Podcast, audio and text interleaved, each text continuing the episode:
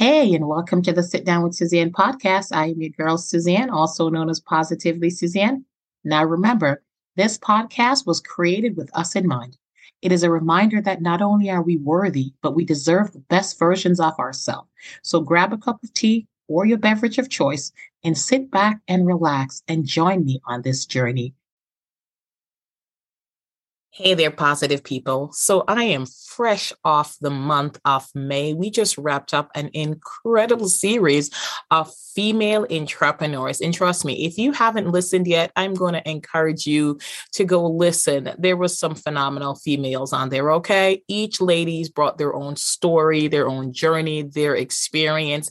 There was just so many gems dropped. There was so much information and teaching and every single entrepreneur we had um, seven entrepreneur um, for the series, and I couldn't fit everybody um, because you know it's only one month, right? So I certainly will have to bring that back. But there was so much in, um, information and knowledge drop. So go ahead and get caught up. Get caught up on the Sit Down with Suzanne podcast. I guarantee you, you will learn something. So listen to every single one, and please share your feedback. So after that wrapped up, I've had, you know, a guest for the last um seven episodes. So this one I am all alone because this week, and this is a topic that like it took it everything in me not to like post about it on social media, but this one is about Walmart, y'all. Yep, Walmart and their Juneteenth ice cream. Okay. Normally, when I'm talking about ice cream, it is all good because y'all know I love me some ice cream. Okay. But Walmart's Juneteenth ice cream, that was an experience, I'm telling you, because when I first saw on the news that Walmart was selling Juneteenth ice cream, I'm like, they must be crazy it's pretty hard for me personally, I think, for folks to mess up ice cream. Although there was a time that I did try fat free ice cream, like with fat free everything, and it was just not an experience I even care to, you know, redo. I'm not going to do it over, I'm not going to repeat it. But yes, y'all, Walmart did mess up ice cream. All right. But before I talk about Walmart's um, ice cream, because this episode is going to be called Walmart Ice Cream and the whole Juneteenth debacle. All right.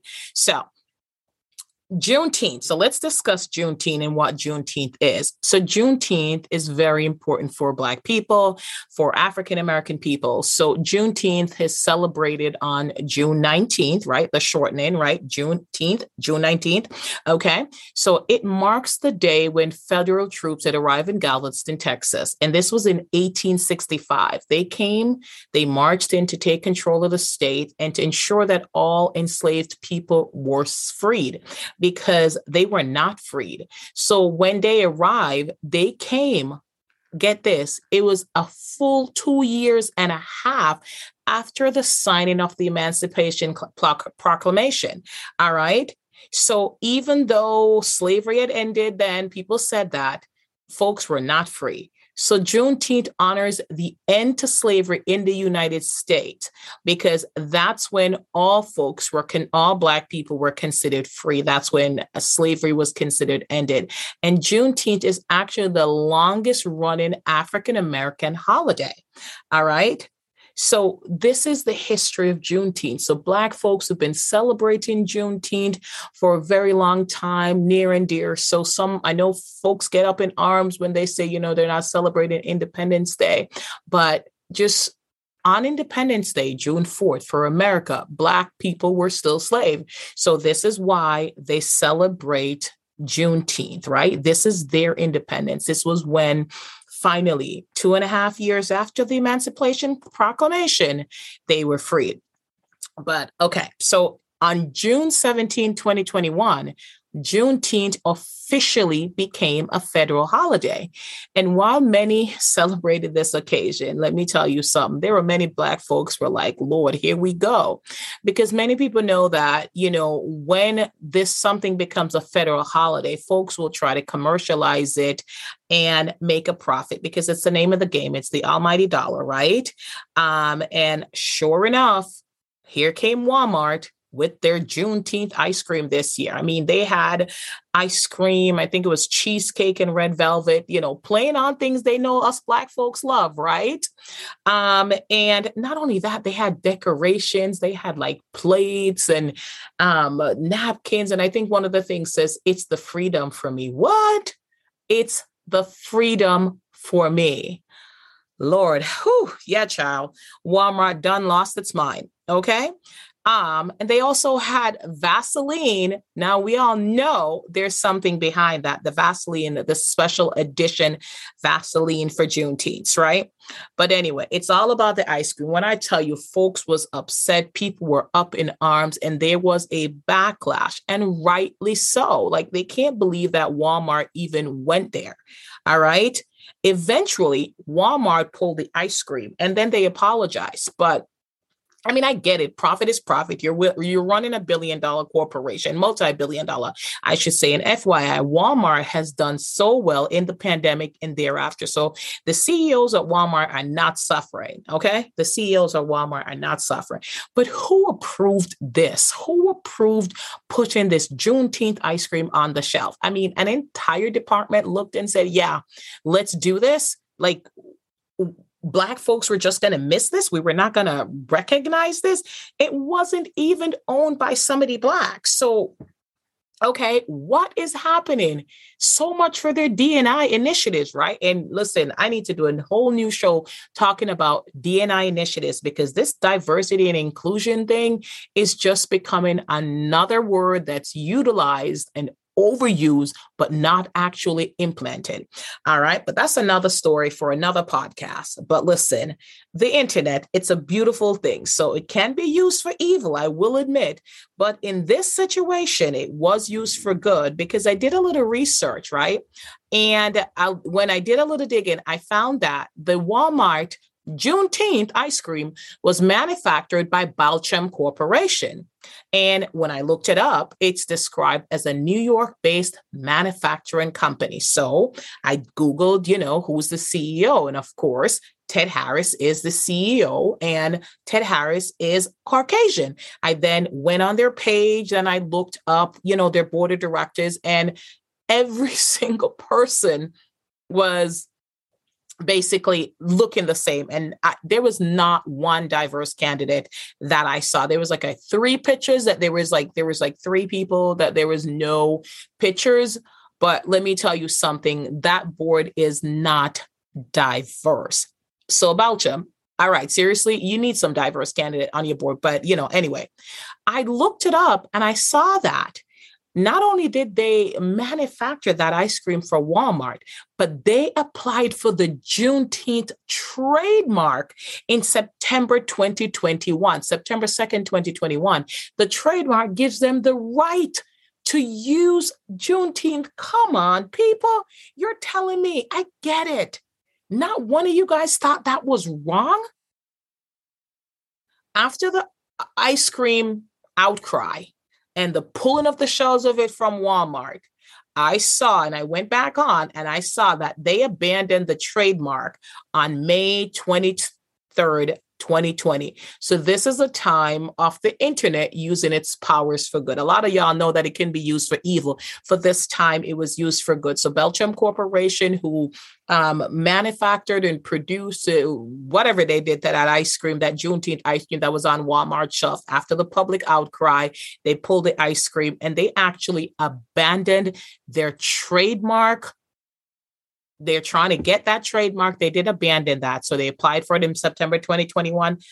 The thing just got in June and in September. But that's the thing, you know, it was like because they're a big corporation and they could pay for it, right? So they went after the trademark and luckily they abandoned it on May 23rd, 2020. So thank you everyone for your collective outrage because this really helped and it stopped. But you know, this debacle truly highlighted something important and something that I know as a business owner, it's so important to have ownership over your brand, over your product, over your voice, your word, everything. You would think that common decency, though, would prevent this brand or other brands from seeking to trademark um, this particular term. Nope. It didn't stop them. I think probably the only reason why they did it, it's because it affected their bottom line, the public outcry, all of that. But or maybe somebody finally says, okay, calm down with this. So public outcry finally did it and they abandoned the trademark. But people, and you know, I just wrapped up the show with entrepreneurs. It is so important to protect your things. I said it your work, your brand, your business, go ahead and do what you have to do. From getting your business names at your local city hall to getting your LLCs with the states to getting your trademark. These are things you need to do to protect yourself. And out of all of them, the cheapest one and the easiest one is to get your business name, right? You have a little business, you have a little side hustle, because who doesn't in this day and age, right? Um, you go to city hall, I think you pay like 50 bucks, um, different states, different rules, I guess, um, and you get your trademark. Um, the LLC is a little more expensive depending on the state. Massachusetts is definitely one of the most expensive. It's $500 a year, um, but there's some states that's like 40 bucks. So depending on the state that you're in, you know, there's different fees. Um, and there are licensed attorneys who can help you, um, you know, apply for an LLC because you want to make sure you get all the information. I encourage you to do your research. I did um, just so you can get everything up and running. And one of the things I do, I utilize my state office, um, you know, the office of the attorney general. I called and I asked questions about the LLC if there was anything that popped up that I didn't understand. And I will say that they were very um, cooperative. They answered. So that one like was a little harder than getting your business license in your city. Um, you can do it with an attorney, but there is a fee associated with that along with the filing fee. Um, you can do it on your own, but you just got to do a lot of research and take partnership to ensure that you know you get everything right. And then the, the the the, most challenges one is your llc and i you know i'm actually going to do an episode. And i actually one of the episodes that i did um you know, one of the entrepreneurs talking about getting her LLC and the not her LLC, her trademark and the process that she went through. And then I talked to another person who, um, another one of the entrepreneur who talked about, you know, how important it is to get an L, uh, uh, a trademark. So it is very, very important. And but it, it's costly. I'm not going to lie. It is very costly. Um, there's the filing fee. This one also, you can do it with an attorney, but there is a fees associated with attorneys. And, you know, some folks, when you're just starting out, you don't have the money. This one, you can also do it on your own, but it's a lot of work. Um, there's a lot of research and time because you want to ensure that you do it properly like I said, it's complicated and you want to make sure that there is no delay in the processing because there's a long turnaround time enough as it is. So any just uh, thing that you don't fill in or any mistakes or things like that will only delay the process even longer. So if you choose to do it on your own, make sure that you understand it and make sure you understand that a mistake can del- cause delays. But I know one of the first thing you do is you search the TESS, um, which is the trademark web, um, website and to find out if there's already a trademark on you know the logo that you're trying to use the the the, the slogan um, you know the image or things like that you're trying to use. Um, and you know a lot of um, companies um, offer help to entrepreneurs.